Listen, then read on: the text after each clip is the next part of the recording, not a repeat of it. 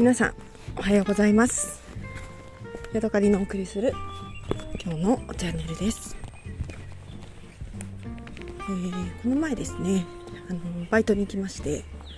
私ね今あの観光農場みたいなところで働いているんですけれども、えー忙しいランチタイムは、えー、とレストラン。で午後になってねのんびりしたら、えーハウスの方に行ってえー2つの、ね、作業をしています。でね、この前すごくあの自分がね、あのー面白くて笑ってしまったんですけれどもその日はね、あのー受粉作業をしてくださいって言われてで、ね、いちごの、あの畑に行ったんですけれども100均のねアイシャドウブラシを手に持ちでそれで、あの花の咲いているいちごのね、えー、めしべとおしべをねポンポンポンポンポンってねこうパフパフするとえーいちごがねそのうちできるよっていうので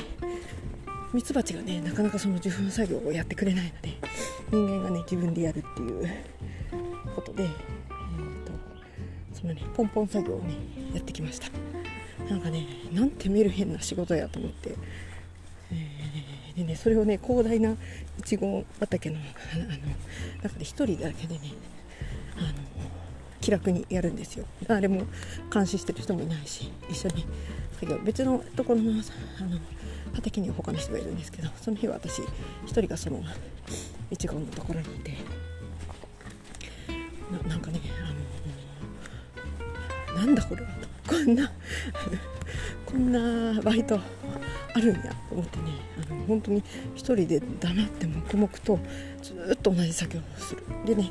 あの、まあ、同じ作業って言ってもいろんなたくさんのいちごの株があるのであっち行ったりこっち行ったりはするんですけれども、えーていうのかななんか自分がミツバチになったようななんかティンカーベルになっていちごのねあの受粉にねお花たちにこうキラリンキラリンって何かをねあの巻いているかのような メルヘンすぎるやろこの仕事と思って、えーあのすごいね笑ってしまいました。また鹿がいる。飛んで逃げていきました。このねあの私のメルヘンな作業をね、えーぜひね昔の同僚に見せたいなと思いながら、えーそのね作業をしていました。でねやっぱりね、あのー種別によってね、えーいちごの花の大きさだったりとか花の数とかがね全然違うんだなっていうことが分かってなんかねああそうなんだと思ってね。今まであの何度もいちごのね、あのいちご狩りには行ったんですけれども、えー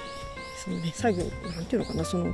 どういう準備をするとあのたくさんのいちごがねあんなに綺麗になるのかっていうことについてはね全然知識がなかったのでね面白いなって思いましたね。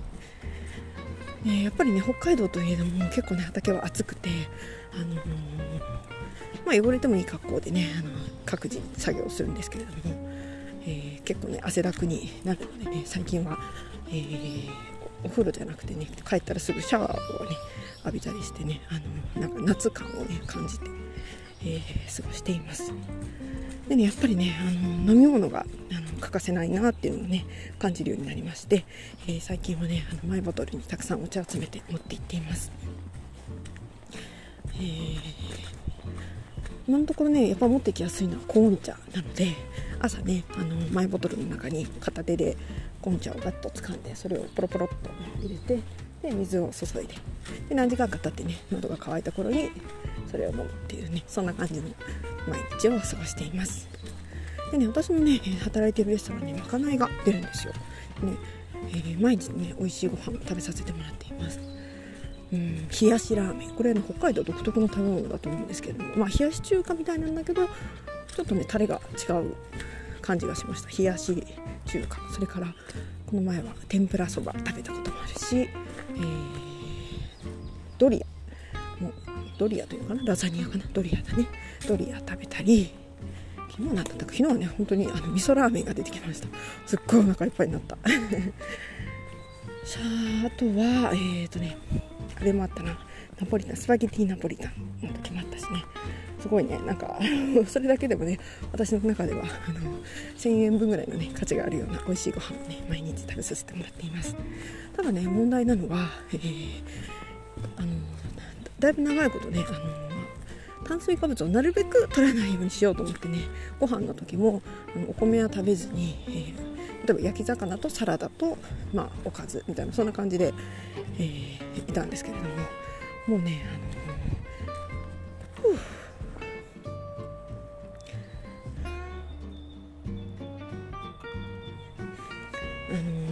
もう本当に炭水化物ドーンっていう感じのご飯なのでねなんか健康的にね今までちょっといろいろ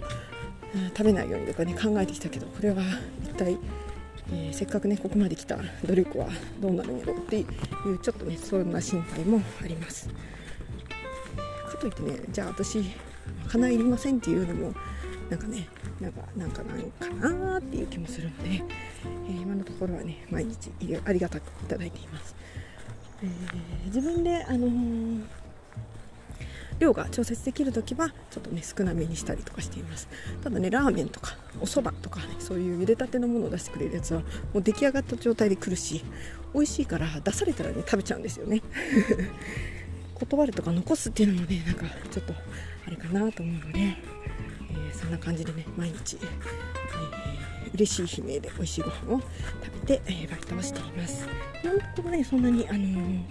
嫌なこととかもなくね、あのー楽しくストレスなくね、えー、過ごせています、まあ、いくつかね細かい失敗をしてはいるんですけれども、えー、それをねまた次回に生かして次は気をつけようと思いながらね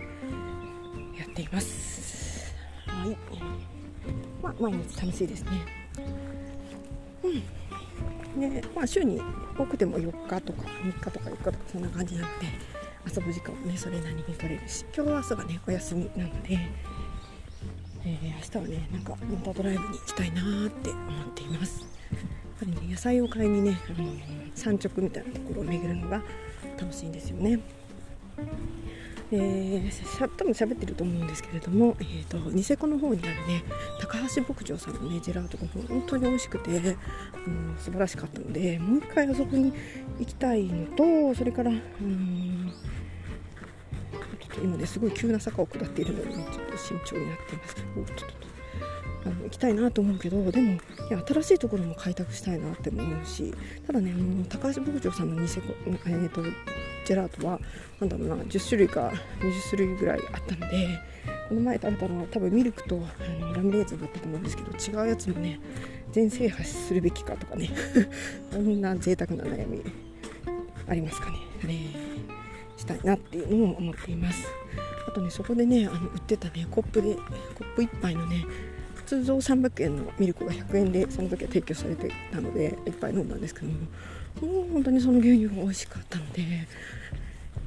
えー、それをね何杯か買って であのー、ちょっとねどっかで医療物に連れて持って帰りたいなとかいうのも考えているところですね。はい今ね高台まで来ました自分のね家のねあの近くがねよく見えるような高台にねやってきました。うん。北海道だな。森の中に団地があってで山がすぐそばまで迫っていてでね,、えーとね海が見えます。でね大きな工場もあるし